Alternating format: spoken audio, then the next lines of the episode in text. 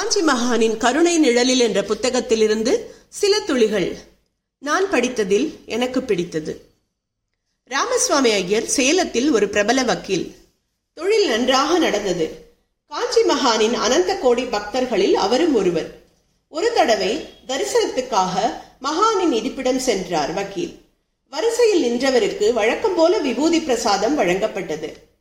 மகான் கொடுக்கும்போது தவறியதா? இல்லை கையில் பிரசாதம் விழுவதற்கு முன் கையை இழுத்து கொண்டாரா என்று தெரியவில்லை.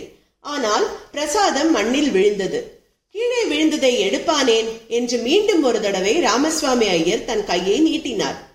மகான் என்ன செய்தார்? கீழே விழுந்ததையே எடுத்துக்கோ என்று சொல்லிவிட்டார். ராமசுவாமி ஐயர் மண்ணோடு மண்ணாக இருந்த அந்த பிரசாதத்தை எடுத்துக்கொண்டார் என்ன மகான் தன்னை மண்ணில் விழுந்ததையே எடுத்துக்கொள்ள சொல்லிவிட்டாரே என்கிற மன வருத்தம் ஊர் வரும் வரை தீரவே இல்லை.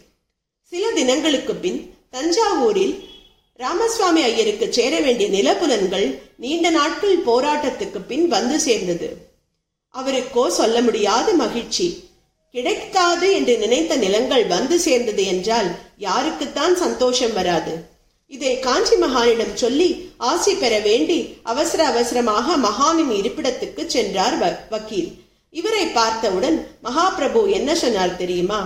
மண்ணில் கிடந்த பிரசாதத்தை எடுக்க ரொம்ப யோசிச்சியே. இப்போ நிறைய மண் கிடைச்சுதா?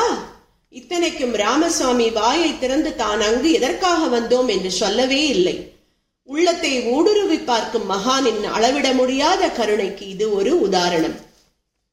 அற்புதங்கள் தொடரும்.